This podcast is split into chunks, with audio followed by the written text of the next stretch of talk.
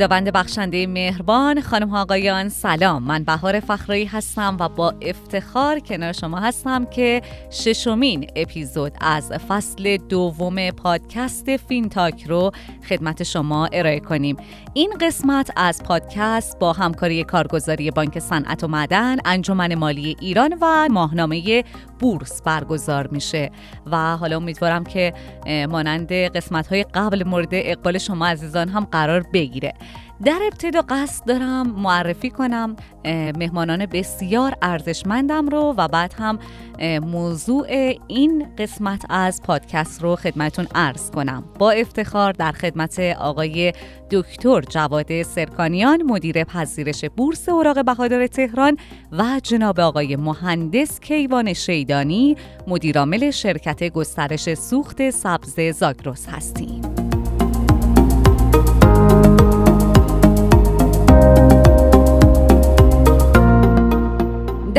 قسمت از پادکست فینتاک ما می‌خوایم بپردازیم به بازار سرمایه و تأمین مالی پروژه ها که فکر می‌کنم موضوع بسیار جذابی باشه و موضوع مهمی باشه. حالا اگه بخوام یه تاریخچه برای شما بگم باید بگم که اولین بار در دهه 1930 میلادی تأمین مالی پروژه محور برای توسعه چاهای نفتی مورد استفاده قرار گرفت. در این اتفاق منابع لازم جهت بازپرداخت اقساط وامهای دریافتی به واسطه نقدینگی حاصل از فروش نفت چاها تأمین می شد. در ادامه استفاده از تأمین مالی پروژه‌ای گسترش پیدا کرد و عموماً برای تأمین مالی زیرساختها و بخش انرژی مورد استفاده قرار گرفت. حالا هم که بهرهگیری از این روش خیلی مورد استقبال خوبی قرار گرفته و همچنان به عنوان یکی از روش های مهم تامین مالی شناخته میشه. این رو هم خدمتون ارز کنم که پذیر نویسی سهام شرکت گسترش سوخت سبز زاگروس به عنوان اولین شرکت پروژه محور در بورس در مهر ماه سال جاری برای اولین بار در بورس تهران انجام شد که اتفاقا ما هم در بورساوا خبرش رو کار کردیم و فکر می‌کنم که نمادش هم شگستر بود. اگر اشتباه نکنم بله اشتباه نمی‌کنم. و حالا قصد داریم که با کمک مهمانان بسیار محترممون به این موضوع بدی در حوزه سرمایه‌گذاری و تامین مالی در کشور بپردازیم و همچنین به فرایند پذیرش و حالا دیگر ابعاد پذیر نویسی سهام شرکت گسترش سوخت سبز زاگرس هم اشاره کنیم. من سلام می‌کنم خدمت شما دو مهمان بزرگوارم. آقای سرکانیان سلام خیلی خوش آمدین. بنده هم سلام عرض می کنم خدمت شما و همه شنوندگان عزیز در خدمتون هستم. متشکرم. آقای مهندس شیدانی در خدمت شما هستیم. سلام عرض می کنم خدمت شما و شنوندگان عزیز از کاران و تهیه کنندگان این برنامه خوب. متشکرم. امیدوارم که پادکست خوبی داشته باشیم. بله حتما با وجود شما دو بزرگوار. برنامه خوبی رو خواهیم داشت. من برم سراغ سوالات و سریعتر شروع کنیم برنامه رو. در ابتدا می‌خوام از آقای سرکانیان با توجه به اینکه مدیر پذیرش بورس اوراق بهادر تهران هستن بپرسم که پذیر نویسی به صورت شرکت پروژه چه تفاوتی با پذیرش شرکت ها داره؟ یعنی تفاوت این دو رو در ابتدا برای شنونده های ما بگیم بله. خب همونجور که مستحضر هستید دستورالعمل اصلی که در بحث پذیرش شرکت ها در بورس تهران و یا حتی فرابورس ایران مطرح هست دستورالعمل در واقع پذیرش مربوط به هر بورس هست که برای ما دستورالعمل پذیرش اوراق بهادار در بورس اوراق بهادار تهران عنوانش هست. خب پذیرش شرکت ها تابع قوانین و مقرراتی هست. معمولا شرکت های بالغ و شرکت هایی که سابقه فعالیت کافی داشته باشند سوداوری داشته باشند. صورت های مالی شفاف و در واقع ساختار یافته ای داشته باشند. اینها شرایط پذیرش در بورس رو پیدا می کنند و در واقع توانایی پذیرش در بورس رو دارند. اما قضیه در مورد شرکت های پروژه متفاوت هست. خب شرکت هنوز به بهره برداری نرسیده سود عملیاتی ندارد ساختار مالی مناسب ممکن است نداشته باشد سابقه فعالیت کافی ندارد و سایر شرایط پذیرش رو در بورس قاعدتا نخواهد داشت. ما برای پذیر نویسی این اوراق یا سهام این شرکت ها از دستورالعملی استفاده می کنیم تحت عنوان دستورالعمل نحوه صدور مجوز عرضه عمومی شرکت پروژه حالا داخل پرانتز سهامی عام که این دستورالعمل در سال 1400 خرداد 1400 به تصویب هیئت مدیره محترم سازمان بورس و اوراق بهادار رسیده و طی چند مرحله هم در واقع اصلاحاتی داشته. پس ما در واقع می توانیم بگیم که ما بحث پذیرش رو در مورد شرکت های پروژه نداریم و اینها به نوعی آن لیستد هستند اما پذیر نویسی اینها در بازار سرمایه گذاری حرفه ما انجام میشه کما اینکه ما اولین شرکت رو که شرکت سوخت سبز زاگروس بود با نماد شگستر در این بازار درج کردیم و انشالله به زودی معاملاتش هم انجام خواهد شد. انشالله متشکرم. آقای سرکانیان من فکر می‌کنم که بعد از این شرکتی که راجع صحبت کردیم یعنی شرکت گسترش سوخت سبز زاگروس چقدر اسمش طولانیه؟ شگستر شد بله. پس امکان داره بگیم بله، شگستر بله, بله. بله. بعد از شگستر سی تا شرکت دیگه در صف پذیر نویسی هستن. درسته؟ یعنی رقم از این کمتر هست ولی شاید با مجموع شرکت هایی که در فرابورس ایران و بورس تهران درخواست دادن شاید به این رقم برسه. یعنی استقبال شده از همچین بله چیزی؟ بله بله. و اینکه خب مثلا شرکت های دیگه اگر بخوان این کار رو انجام بدن شرایط خاصی شما براشون گذاشتین؟ یا اینکه بفرمایید فرایندش به چه شکله؟ ببینید خب همون دستورالعملی که خدمت شما عزیزان عرض کردم تحت عنوان دستورالعمل نحوه مجوز ارز عمومی شرکت پروژه. این رو اگر دوستان در پایگاه قوانین مقررات سازمان بورس سرچ کنند و مطالبه فرمایند در واقع همه موارد و فرایند پذیر نویسی شرکت های پروژه درش قید شده. اما به صورت بولد و مختصر من بخوام خدمت شما عزیزان بگم که چه شرایط ویژه‌ای برای پذیر نویسی این شرکت ها در بورس تهران در واقع مطرح هست. می‌تونم به چند مورد اشاره کنم. اول اینکه بپردازیم به تعریف شرکت پروژه. اینکه در واقع شرکت سهامی عامی هست که به منظور اجرا و بهره برداری از پروژه های کلان انتفاعی که دارای توجیه فنی و اقتصادی می باشند تأسیس میشه. خب پس ما اولین شرط رو اینجا بهش می‌رسیم. این که پروژه باید کلان انتفاعی باشد و دارای توجیه فنی و اقتصادی باشد. خب قاعدتا شرکت هایی که توجیه اقتصادی و فنی نداشته باشن یا منافع اقتصادی کافی نداشته باشن توجیه کافی نداشته باشن شرایط در واقع پذیر نویسی در بورس تهران و یا فرابورس ایران رو نخواهند داشت. بله. شرط بعدی حداقل سرمایه هست برای صدور مجوز عرضه عمومی. که برای شرکت پروژه طبق دستورالعمل فعلی 5000 میلیارد ریال یا به عبارتی 500 میلیارد تومن هست. که این سرمایه خب اگر سرمایه شرکت کمتر از این مقدار باشه با کمک پولی که از بازار جمع میشه و با آورده که خودشون خواهند داشت شرکت بعد از پذیرنویسی حتما باید بالای 500 میلیارد تومن برسد.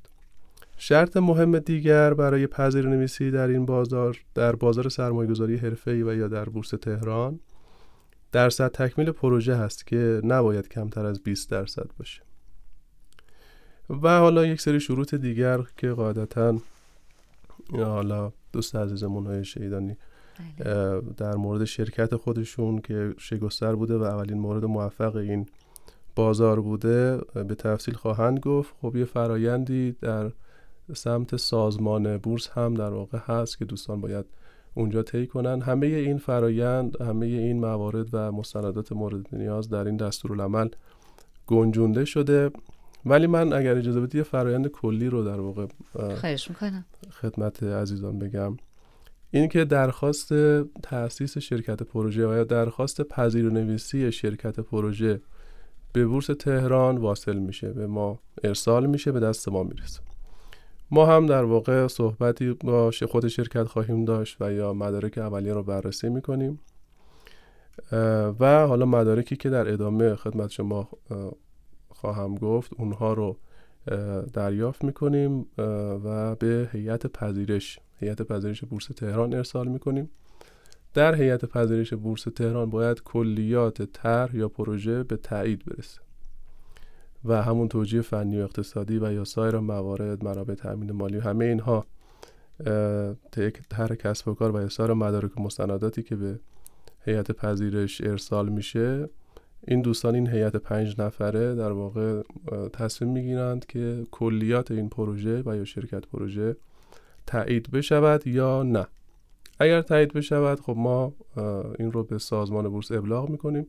ما بقیه فرایند میشه گفت در سازمان بورس انجام خواهد شد. بله درست. آقای دکتر تشکر می‌کنم از شما. بریم سراغ آقای مهندس شیدانی. آقای مهندس من می‌خوام در ابتدا شما یک توضیح خلاصه ای در مورد وضعیت پروژه و نوع فعالیت زیست پالایشگاه برای مخاطبین ما شرح بدین. بعد هم بریم دیگه سراغ این تجربه شما که ببینیم به چه شکل بوده. بفرمایید خواهش می‌کنم. بله در مقدمه فرمودید که اولین بحث تأمین منابع مالی از بازار سرمایه توی صنعت نفت و انرژی انجام شد. حالا جالبه که در کشور ما این اولین مربوط به سگمنت و بخش انرژی میشه. بله بله. منتها انرژی که چند تا خصلت داره. اولا جزء انرژی های نو هست و جزء مواردی هستش که دانش بنیان محسوب میشه و اونم بایوتکنولوژی یا زیست فناوریه و به خاطر همین بهش میگن زیست پالشگاه. و دوم اینکه بحث معضل آلودگی هوا رو ناشی از مصرف سوخت انواعش و به خصوص در بخش خودرو. ما در شهرهای بزرگ داریم و این کمک می‌کنه به کاهش آلایندگی. با این مقدمه من خدمتتون عرض بکنم زیست پالایشگاه شرکت گسترش سوخت سبز زاگروس که دو تا plant داره اجرا می‌کنه یکیش در کرمانشاه هست با 95 درصد پیشرفت فیزیکی و دیگریش در باشت هستش که با حدود 17 درصد پیشرفت فیزیکی هست. برای تولید بایو اتانول احداث شده. بایو اتانول با خلوص 99.5 درصد در پالایشگاه ها به بنزین اضافه میشه باعث میشه که هم عدد اکتان بنزین رو بالا ببره هم محتوای اکسیژن یا oxygen content رو بالا ببره که باعث کاهش آلایندگی میشه و هم شرایط بهسوزی رو در موتور خودروها ایجاد بکنه. ما در کشورمون این طرح رو نداشتیم. پالایش و پخش از چندین سال پیش موضوع رو مطرح کرده بود. که ما در سبد سوختی کشورمون حدود 5 درصد می‌تونیم با اتانول اضافه کنیم باعث افزایش کیفیت سوخت بنزین در کشورمون خواهد شد. سازمان گسترش و نوسازی صنایع ایران ایدرو که مؤسس شرکت گسترش سوخت سبز زاگرس هست این موضوع رو یه بررسی همه جانبه یه فنی و اقتصادی کرد و خب دید موضوع بسیار هم جذاب هست و هم مهم و حیاتی برای کشورمونه. به خاطر همین همین این شرکت رو با هدف کسب دانش بومی سازی ایجاد و توسعه این صنعت در کشور در واقع تأسیس کرد و راه اندازی کرد. یعنی به طور کلی اصلا نبود تو کشور در کشورمون سوخت در واقع زیستی با این ابعاد و با این مشخصات فنی نبود. و چقدر بعد که اینقدر دیر رو فکر افتادیم. در دنیا از سال 2000 این موضوع باب شده و شروع شده. بله. و ارزم به حضورتون که در کشور ما با تقریبا 20 سال تاخیر وارد این موضوع شده ولی خدا رو شکر در واقع ورود خوبی بله, بله. ورود خوبی داشتیم. شرکت سوخت سبز زاگرس همونجور که خدمتتون عرض کردم از معتبرترین تامین کننده دانش فنی دانش فنی این زیست بالشگاه رو گرفت و اولین واحدش رو در کرمانشاه احداث کرد. و به مراحل در واقع خوبی که رسیده بود واحد دوم رو هم با توجه به که اگر 5 درصد نیاز کشور رو در نظر بگیریم و حدود 100 میلیون لیتر و البته بیش از 100 میلیون لیتر در روز ما الان مصرف بنزین داریم تقریبا 5 میلیون لیتر ما حداقل نیاز کشورمون هست. علاوه بر بازارهای صادراتی که در منطقه داریم و بازارهای صادراتی بسیار پر رونق و جذابی هستش. پس بنابراین تعداد در واقع مناسبی و تعداد زیادی از این زیست بالایشگاه را خواهیم داشت. نظر به این نکته که ظرفیت زیست بالایشگاه کرمانشاه 200 هزار لیتر در روز هست یا 66 میلیون لیتر در سال و ظرفیت زیست بالایشگاه باشت هم عینا 200 هزار لیتر در روزه. با پتانسیل تقاضای 5 میلیون لیتری کشور اگر حساب بکنیم 25 تا از این پالایشگاه ها بله. ما می‌تونیم در کشور احداث بکنیم. در واقع به صادرات هم در آینده نزدیک خواهیم رسید. قطعا. اصلا شرکت سوخت سبز زاگروس از همین بد و امر دستیابی با بازارهای صادراتی براش اولویت هست. به خاطر اینکه بالاخره شرکت شرکت بورسی هم هست و بله. کسب سود و کسب درآمد ارزی هم به لحاظ منافع ملی اگه در نظر بگیریم هم به لحاظ منافع سهامدار اگه در نظر بگیریم جز اهداف و اولویت های بسیار مهم شرکت محسوب میشه. بله آقای شیدانی بفرمایید که چی شد؟ حالا این روش تامین مالی رو ترجیح دادین به روش های دیگه؟ این روش تامین منابع مالی برای شرکت سوخت سبز زاگرس چند وجهی بود و چندین هدف رو ما می‌تونستیم دنبال بکنیم و دنبال کردیم.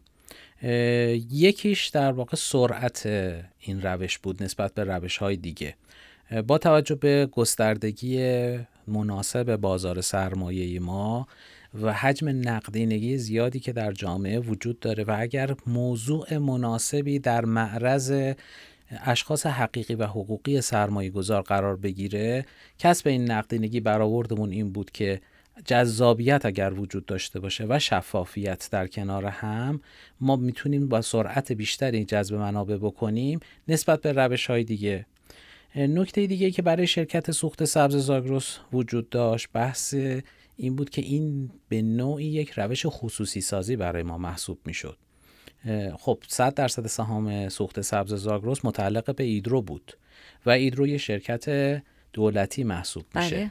بنابراین با این روش ما یک با یک تیر چند نشون زدیم و یکی از روش های خصوصی سازی هم عمل می شد و تمام مراحل رو هم ما با کسب مجوز از سازمان خصوصی سازی انجام دادیم و یک تمرینی برای خود سازمان خصوصی سازی هم بود.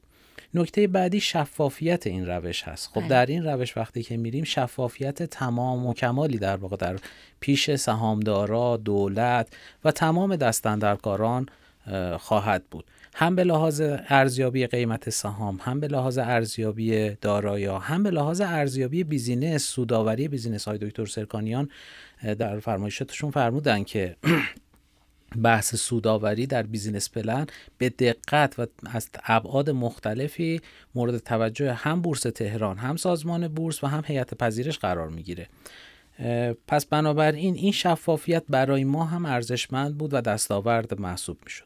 به خاطر همین مجموع این در واقع شرایط ما رو به این سمت راهنمون کرد که این روش رو بریم. یه نکته دیگه هم داشت این بود که ایدرو سازمانی هستش که در کشور در زمینه های مختلفی معمولا اولین ها رو اجرا کرده. اولین کشتی سازی اولین خودروسازی سنگین درست. اولین تراکتور سازی اولین زیست پالایشگاه و خب یه چالشی هم برای ایدرو بود که اولین شرکت سهامی عام پروژه رو هم ایدرو داشته باشه. بسیار عالی خیلی جامع و کامل و من فکر می‌کنم مهمترین امتیاز در رابطه با تامین مالی از حالا شرکت بورس اینه که اون شفافیتی که شما میفرمایین چون بله. نه تنها حالا برای شرکت برای دولت برای سهامدارا هم خب بله. به هر حال این خیلی موضوع مهمیه ما یه فاصله بگیریم برگردیم و در ادامه در خدمت شما بزرگواران خواهیم بود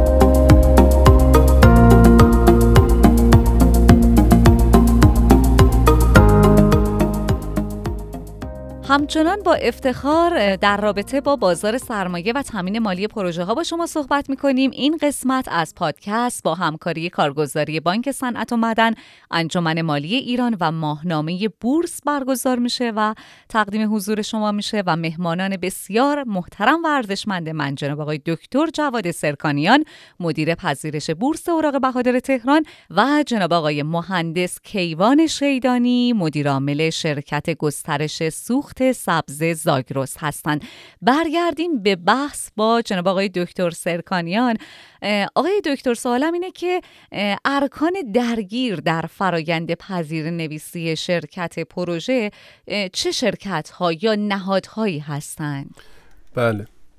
ببینید مطابق دستورالعمل ما چند تا ارکان یا رکن داریم که اینها در فرایند پذیر نویسی شرکت پروژه همراه شرکت متقاضی هستند و در واقع درگیر این فرایند خواهند شد.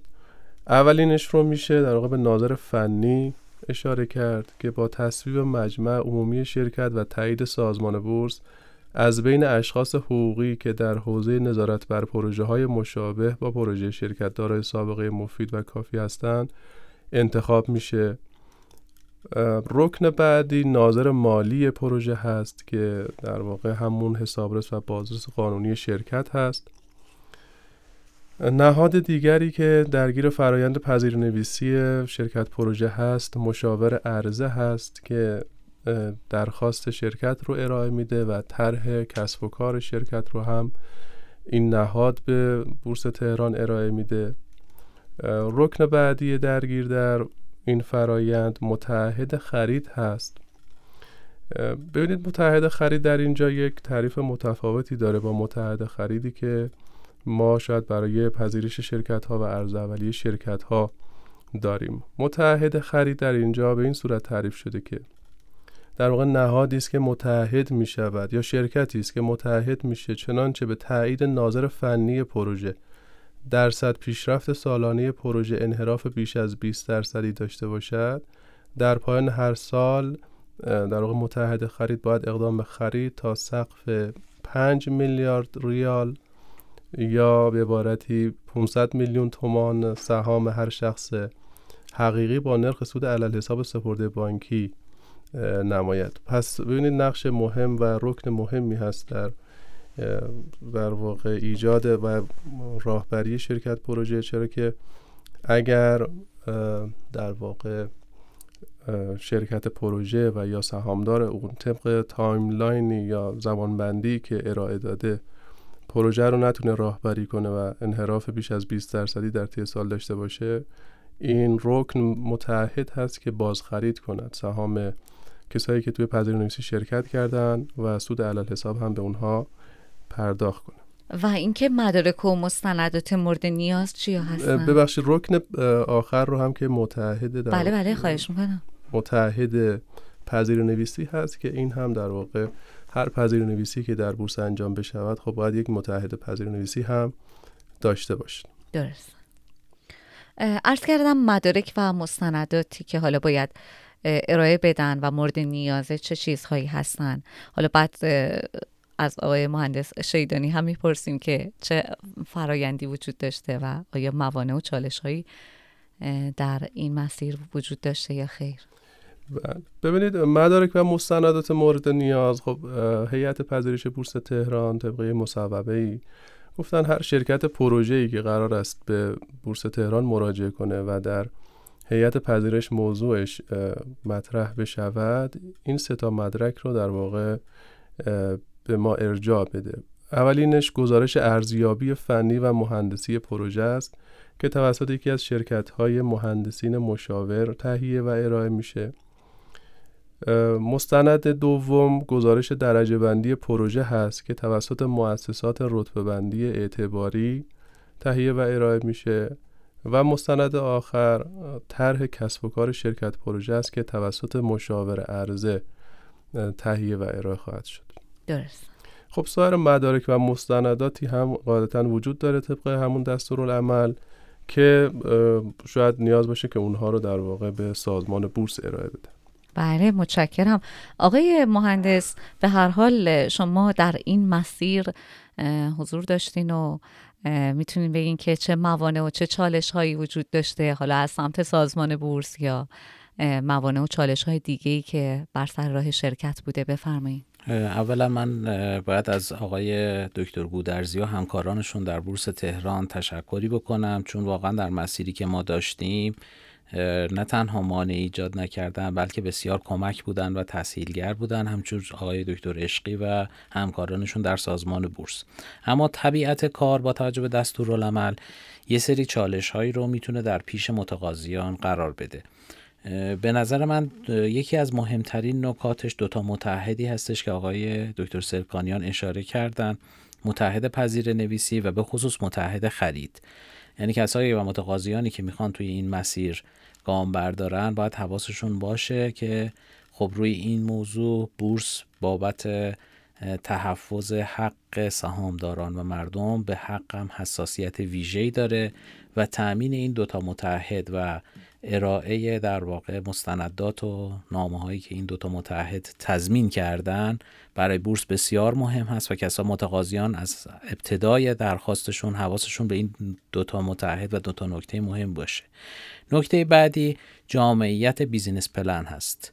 اگر هر چقدر business plan جامع تر باشه برای متقاضیانی که می‌خوان توی این مسیر برن کارشون ساده تر خواهد بود. هم بابت برآورد آینده و هم بابت عرضه آن چیزی که انجام شده و اطمینان بخشی به سازمان بورس شرکت بورس تهران و سهامداران که آینه تمام نمایی از وضعیت بازاری و market ی که می‌خوان توش فعالیت بکنن صنعتی که می‌خوان توش فعالیت بکنن کارهایی که انجام دادن و کارهای باقی مونده که باید انجام بدن آینه تمام نماش در گزارش business plan و گزارش توجیهی که ارائه میدن وجود داره. یکی از نکات مهم بحث کارشناسای رسمی دادگستری هستش توی این مسیر.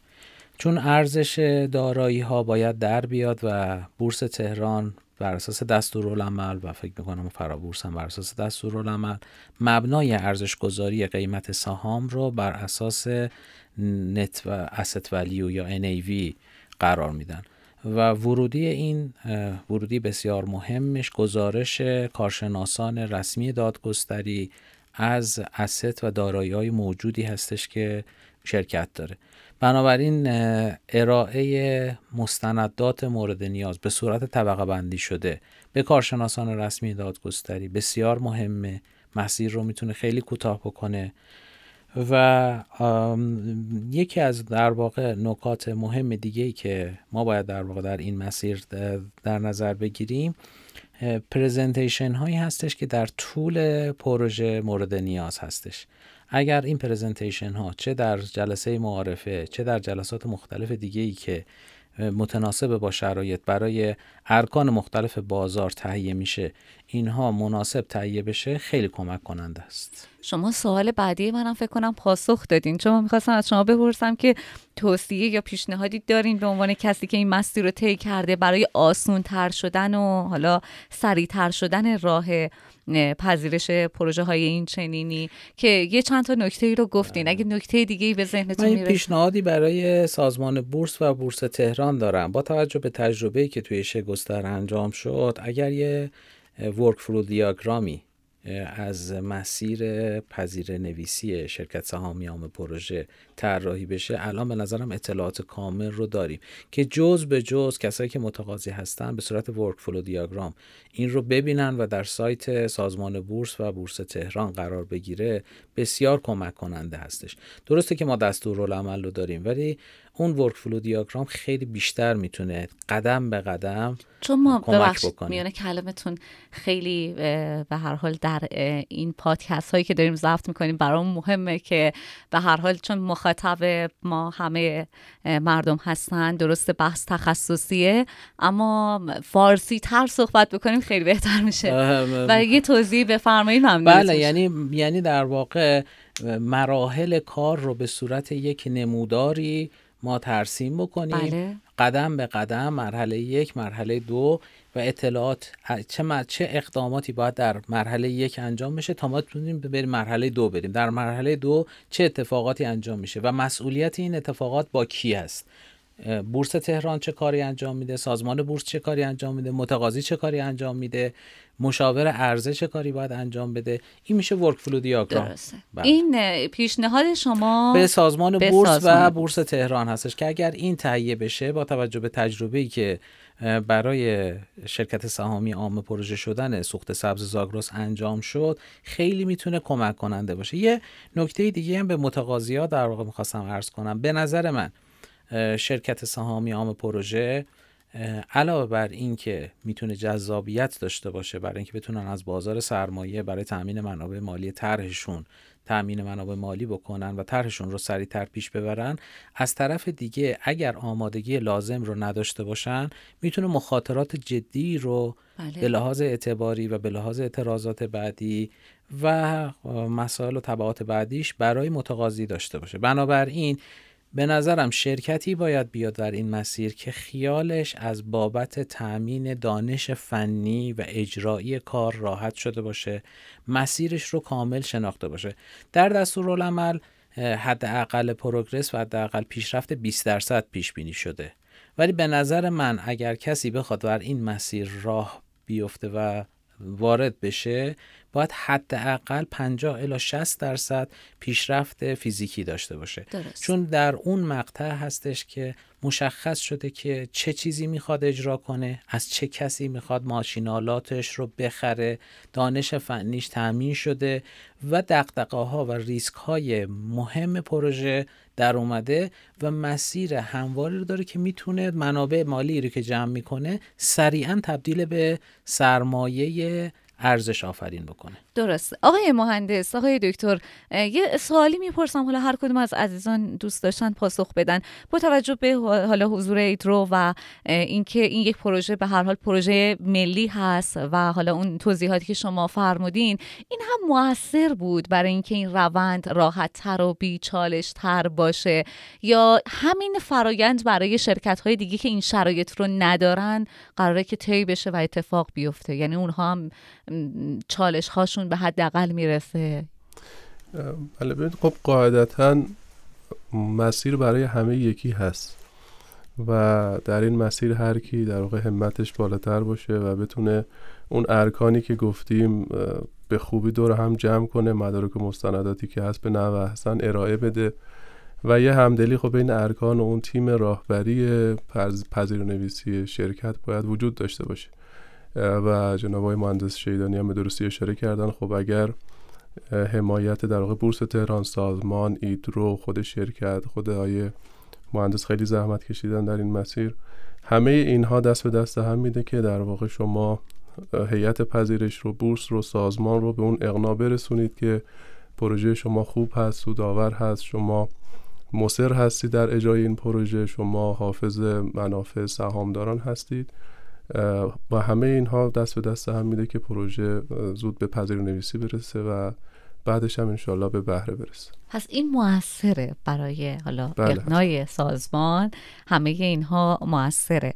شاید خیلی از شرکت های دیگه این امکان رو نداشته باشن. یعنی این حالا این اطمینان از سمت سازمان وجود نداشته باشه که بتونن پیش ببرن. اگر منظورم متوجه نشدین و میگم که با وجود ایدرو و به هر حال بله این خب. پروژه به هر حال یه پروژه بزرگه و یک پروژه ملیه این, این کمک کرده به شگستر اما. ممکنه که شرکت هایی باشن که این پشتوانه رو نداشته باشن. آیا برای اونها هم می‌تونه این مسیر به راحتی طی بشه؟ بله خب پشتوانه شما میفرمایید پشتوانه من عرض می‌کنم که همون متحد خریدی که ما اشاره کردیم. خب ایدرو اومد نقش متحد خرید رو پذیرفت. اگر انحرافی باشه در پیشبرد پروژه بیا تقبل کنه زیان سرمایه گذاران رو. خب اگر شرکت خصوصی باشد و یا نهاد دیگری باشد ممکنه این متحد خرید به راحتی پیدا نشه که بله. بیاد در واقع از شرکت پروژه حمایت کنه.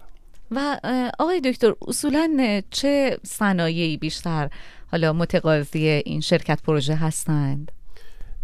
ببینید از بعد از راه اندازی بازار سرمایه گذاری حرفه‌ای و عرضه موفق شگستر ما درخواستهای متعددی داشتیم از صنایع مختلف از جمله در واقع از صنعت فولاد از صنعت غذایی از صنعت اقامتی ورزشی گردشگری.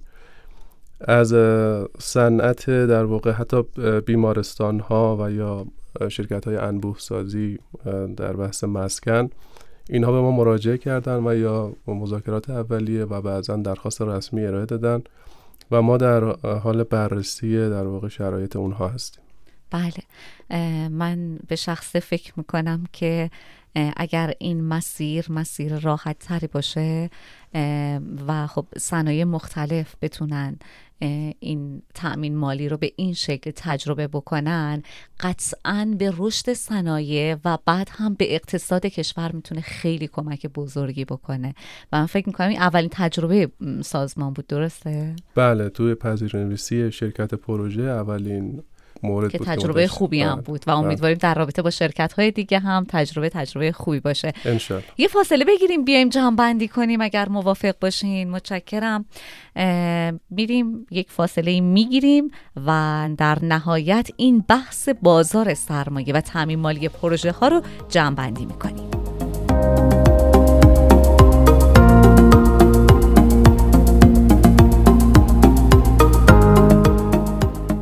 بسیار تشکر می‌کنم از همه شما شنوندگانی که تا این لحظه با ما همراه بودید. نکات بسیار خوبی رو مهمانان بزرگوار من در ارتباط با بازار سرمایه و تامین مالی پروژه ها فرمودن جناب آقای دکتر جواد سرکانیان و جناب آقای مهندس کیوان شیدانی. آقای دکتر سرکانیان اگر مطلبی هست در نهایت می‌خوایم بفرمایید در ارتباط با همین تامین مالی پروژه ها؟ خب ببینید سوالی که خیلی پرسیده میشه و هدفی که سازمان و سایر نهادها از چندین سال گذشته شد داشتن. این بوده که بتونن پروژه ها رو مخصوصا پروژه هایی که چشمانداز خوبی دارن و طرح توجیهی قوی دارن بتونن به راحتی تأمین مالی کنن. خب آزمون خطاهایی شد. شاید در واقع دستورالعمل های متعددی نگارش شد اصلاح شد و خوشبختانه به بار نشست. ما یه دستورالعملی در واقع تحت عنوان صندوق های شرکت پروژه به نوعی داشتیم. خب خیلی اون با استقبال مواجه نشد. شاید نیاز باشه که برای اقبال بیشتر نهادهای مالی و متقاضیان در واقع یک سری اصلاحات هم روی اون دستورالعمل انجام بشه. ولی خوشبختانه در نهایت شرکت پروژه و دستورالعمل مربوطه به درستی و در واقع ساختارمند به اصلاح شد به بازار ابلاغ شد و اولین موردش هم که شگستر بود به صورت موفق تونست که پذیرنویسیش رو انجام بده. پذیر نویسی شرکت های پروژه یک موقعیت ناب و ویژه است. چون که شما فرض کنید که یک پروژه ای که هنوز روی خاک هست البته نه خب های شیدانی هم فرمودن که پروژه های با پیشرفت پایین شاید خیلی شانس بالایی نداشته باشن. ولی منظور این که پروژه‌ای که هنوز به بهره برداری نرسیده و پروژه‌ای که هنوز برآورد آتیش جریانات نقدش خیلی کیفیت بالایی نداره و محل در واقع عدم اطمینان ممکنه باشه و با ریسک های مواجه باشه این به راحتی بتونه تأمین مالی انجام بده برای خودش شریک بیاره این شرکت پروژه. خب این خیلی اتفاق خوب و مثبتی هست. ما از این بابت در واقع خیلی خوشحال بودیم برای پذیرنویسی شگستر چون که ما ارز اولیه به صورت شرکت رو سالانه داریم. ممکنه ده الا 20 شرکت ما ارز اولیه داشته باشیم. ولی اینکه بتونیم یک شرکت پروژه رو تامین مالی کنیم خیلی اتفاق خوشایندی بود برای ما. بله تشکر می‌کنم. و اینکه آقای مهندس شیدانی اگر شما هم مطلبی دارین بفرمایید در نهایت یک جنبندی داشته باشین و اینکه بفرمایید که کی حالا این پروژه به بهره برداری می‌رسه در نهایت و این بیو اتانول عزیز که کاهنده آلاینده ها هم هست ما می‌تونیم داشته باشیم. مجددا از شما و همکارانتون تشکر می‌کنم.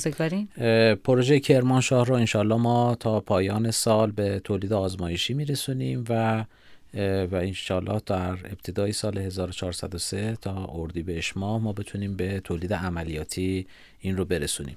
پروژه باشت در 17 درصد پروگرس هست و ما طبق تعهدی که دادیم و برنامه که دادیم در سی ماه از زمانی که تامین منابع مالی امکان بهره برداریش رو داشتیم که از تاریخ 28 بوده 20 آبان ماه 1402 ظرف مدت سی ماه و اگه بتونیم انشالله با همکارامون هم قول و هم قسم شدیم که بتونیم زودتر از سی ماه هم پروژه باش رو با توجه به تجربه که از پروژه کرمانشاه و زیست پالشگاه کرمانشاه داریم به بهره برداری برسونیم و در برابر سهامدارا و همه مردم هم انشالله شرمنده نباشیم و سربلند بتونیم باشیم.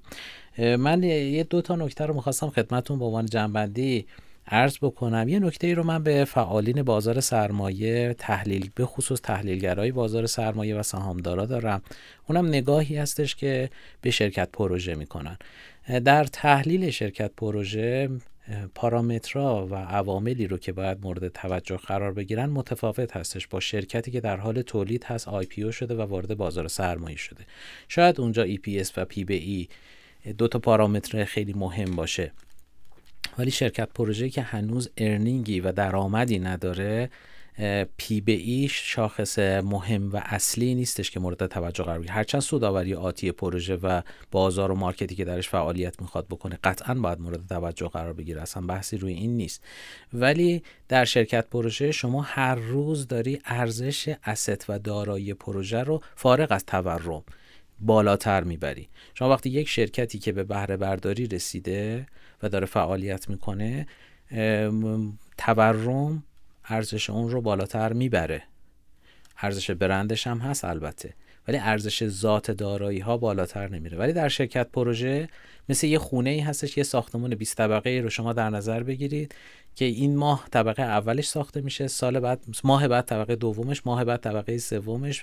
هر ماه هر روز که میگذره یک ارزشی داره به ارزش پروژه اضافه میشه. پس بنابراین در تحلیل شرکت پروژه حتما این نکته رو در نظر بگیرن. نکته دو دومی که باید مورد توجه قرار بگیرن اینه که شرکت پروژه قبل از بهره برداری و بعد از بهره برداری دو تا ارزش متفاوت داره. بعد از بهره برداری ارزش افزوده یک پارچگی و تولید نصیب سهامدارانی میشه که قبل از بهره برداری سرمایه گذاری کردن. و این در گزارش کارشناس رسمی دادگستری در بیزینس پلن در هیچ جا متجلی نیست. فقط وقتی که پروژه مثل مثالی که من در جلسه معارفه زدم مثل اینکه شما یک میز رو می‌خواید بخرید بگید این میز آ کیلوگرم چوب هست ب کیلوگرم میخه سی کیلوگرم مثلا چسب و رنگ و اینا هست. ارزش اینها رو در نظر بگیرید. بگید خب ارزش این درسته که ارزش این میز وقتی که تبدیل به یه میز میشه خیلی بیشتر از ارزش مواد بله. اولیش هست. برای یه کارخونه این تجلی بیشتری داره و این نمود بیشتری داره. پس بنابراین در تحلیل شرکت پروژه این نکته مهم رو در نظر بگیرم و آخر سر این که ما برای ساختن ایران هیچ کس نداریم جز خودمون. و اگه دستمون رو به دست همدیگه بدیم و سرمایه های کوچیکمون رو چه سرمایه های فکریمون چه سرمایه های مادیمون رو بتونیم با هم جمع بکنیم می‌تونیم این کشور رو بسازیم. شرکت پروژه یکی از اون روش هایی هستش که ما می‌تونیم سرمایه های کوچیک رو کنار هم بذاریم و بتونیم پروژه های بزرگ انجام بدیم. امیدوارم که بتونیم با کمک هم اتفاقات خوبی تو کشورمون داشته باشیم. امیدوارم واقعا حالا این مطلبی که در نهایت فرمودید می‌تونه حسن ختام این پادکست باشه. چرا که برای همه ما مهمه و ارزشمنده اتفاقاتی از این دست و رشد توی بحث اقتصاد و البته صنایع مختلف. تشکر می‌کنم از شما. آقای دکتر خیلی متشکرم که تشریف آوردین.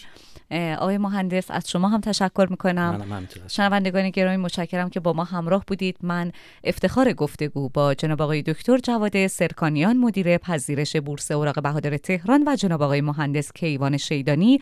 مدیر عامل شرکت گسترش سوخت سبز زاگروس رو داشتم. همونطوری که می‌دونید این پادکست ها هم با همکاری کارگزاری بانک صنعت و معدن انجمن مالی ایران و ماهنامه بورس برگزار میشه و تقدیم حضور شما بزرگواران میشه. باز هم تشکر که ما رو همراهی فرمودین. خداگار نگهدارتون.